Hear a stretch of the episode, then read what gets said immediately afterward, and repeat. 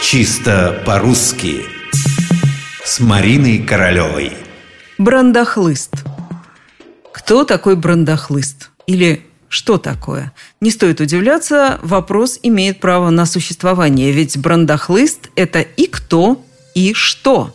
Точнее так, когда-то брандахлыст был чем, а уж потом стал кем – Эки брандахлыст, так мы можем сказать о человеке никчемном, который прожигает время свое и чужое, о человеке пустом, праздно шатающемся.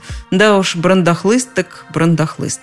Слово это так или иначе знакомо многим, кто говорит по-русски. Яркое слово, сочное, ничего не скажешь. Одно удовольствие произнести. Однако во времена Даля брандахлыст означал нечто совсем иное. Брандахлыст могли пить или есть. Да, именно так. Брандахлыстом в просторечии называли жидкий плохой суп, а также плохую жидкую пищу, дурное и жидкое хмельное питье, слабую или горелую сивуху, бурду.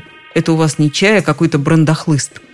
Брандахлыст или брындахлёст – так еще могло выглядеть это слово в разных говорах.